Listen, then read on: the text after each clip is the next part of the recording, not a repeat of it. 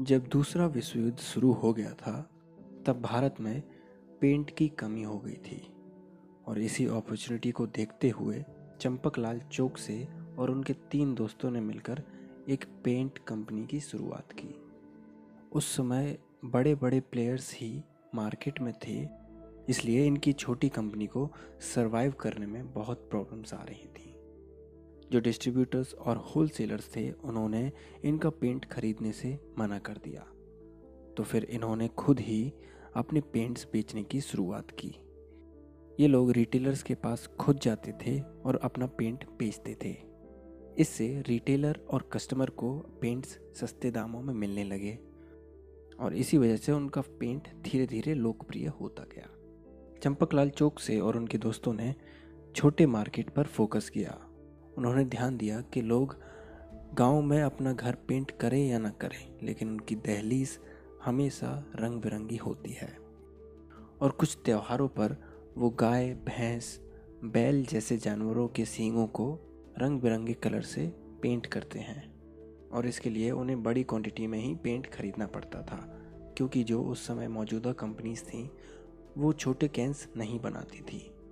इसी अपॉर्चुनिटी को देखते हुए चंपकलाल चौक से और उनके दोस्तों ने पेंट छोटी कैंस में बेचना शुरू किया, जो कि उनके लिए बहुत अच्छा फैसला साबित हुआ।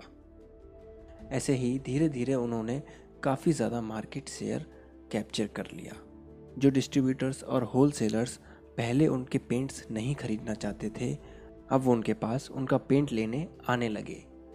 1942 में शुरू हुई ये कंपनी उन्नीस सौ सड़सठ में आते आते भारत की नंबर वन पेंट कंपनी बन गई। और इस कंपनी का नाम है एशियन पेंट्स। एशियन पेंट्स ने 1967 से ही अपनी पोजीशन बरकरार रखी है। 1970 के दशक में जहाँ कंप्यूटर के बारे में लोग जानते भी नहीं थे, वहाँ पर एशियन पेंट्स ने कंप्यूटर का इस्तेमाल मार्केट रिसर्च के लिए शुरू कर दिया। उनका ये कदम एशियन पेंट्स के लिए बहुत ही अच्छा साबित हुआ। इसकी वजह से वो अपनी पेंट्स की डिमांड कहाँ कब ज़्यादा आने वाली है, उसको प्रिडिक्ट कर पाए और उस पर उसी डेटा के हिसाब से उन्होंने काम किया। 1980 के आसपास एशियन पेंट्स ने अपने काम को ऑटोमेट कर दिया। मशीन्स का इस्तेमाल ज़्यादा होने लगा। उन्नीस सौ बयासी में एशियन पेंट्स का आईपीओ आया। आज एशियन पेंट्स का मार्केट कैपिटलाइजेशन तीन लाख करोड़ से भी ज़्यादा है। और अगर आपने एक लाख रुपए 1990 में एशियन पेंट्स के शेयर में लगाए होते तो 2021 में उन पैसों की वैल्यू 9 करोड़ से ज़्यादा हो चुकी होती। अब आते हैं HDFC बैंक पर। HDFC बैंक, जो कि HDFC की ही एक सब्सिडियरी कंपनी है वो उन्नीस सौ चौरासी में शुरू हुई थी, जिसे शुरू किया था दीपक पारिक ने, और इसके सीईओ आदित्य पुरी को अपॉइंट किया गया, जो कि पहले सिटी बैंक में काम करते थे। आदित्य पुरी को लाना आसान नहीं था, लेकिन दीपक पारिक की मेहनत रंग लाई। किसी भी बैंक के तीन इंपॉर्टेंट आस्पेक्ट्स होते हैं। पहला है कासा, यानी करंट अकाउंट और सेविंग अकाउंट दूसरा है एफडी और आरडी तीसरा है कॉरपोरेट लैंडिंग और रिटेल लैंडिंग। करंट अकाउंट पर बैंक को ज़ीरो परसेंट इंटरेस्ट देना होता है। वहीं सेविंग्स अकाउंट पर ढाई से लगभग चार परसेंट तक वो इंटरेस्ट देते हैं। एफडी और आरडी की बात करें तो ये लगभग पाँच से सात परसेंट होता है। और अगर लैंडिंग की बात करें तो ये दस से चौबीस परसेंट तक हो सकता है। एचडीएफसी बैंक ने कासा और लैंडिंग पर फोकस किया। उन्होंने इस बात पर फोकस किया कि ज़्यादा से ज़्यादा कस्टमर्स वो जुटाएँ और दूसरा, वो ज़्यादा से ज़्यादा लोन्स दें। बैंक कासा पर जो इंटरेस्ट देती है, वो उनका एक्सपेंस होता है और जो बैंक लैंडिंग पर इंटरेस्ट लेती है, वो उनकी इनकम।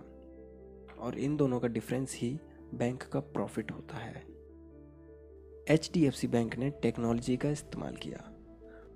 वहीं जहाँ दो से तीन दिन लग जाते थे एक चेक का सेटलमेंट होने के लिए HDFC बैंक ने ये इंस्टेंटली करना शुरू किया, इलेक्ट्रॉनिक फंड ट्रांसफ़र की मदद से। HDFC बैंक ने स्टॉक ट्रांजैक्शन का टाइम भी कम कर दिया, उसे सिंपल और इलेक्ट्रॉनिक बना दिया, वहीं जहाँ ये ट्रांजैक्शन दो से तीन दिन ले लेते थे। सन 2000 में HDFC बैंक ने सबसे पहले अपना मोबाइल बैंकिंग ऐप लॉन्च किया। और जब सन 2009 का फाइनेंशियल क्राइसिस आ गया था एच बैंक ने फोकस किया रूरल लैंडिंग पर, जिसमें वो ट्रैक्टर लोन, बाइक लोन जैसे छोटे मोटे लोन्स को बढ़ाने लगे। एच बैंक के इनोवेशन और उसकी अच्छी परफॉर्मेंस की वजह से ही आज वो इंडिया का नंबर वन प्राइवेट बैंक है। आज एच बैंक का मार्केट कैपिटलाइजेशन लगभग आठ लाख साठ हज़ार करोड़ से भी ज़्यादा है। H D F C bank का लगभग छः करोड़ कस्टमर बेस है और H D F C bank का आई पी ओ उन्नीस सौ पंचानवे में ही आ गया था। उन्नीस सौ पंचानवे में H D F C bank के शेयर्स में एक लाख रुपए लगाने पर आज 2021 में उनकी वैल्यू आठ करोड़ से भी ज़्यादा की होती। ये सारी बातें मैंने बताई। द अनयूजल बिलीनियर से। जिसे लिखा है सौरभ मुखर्जी ने।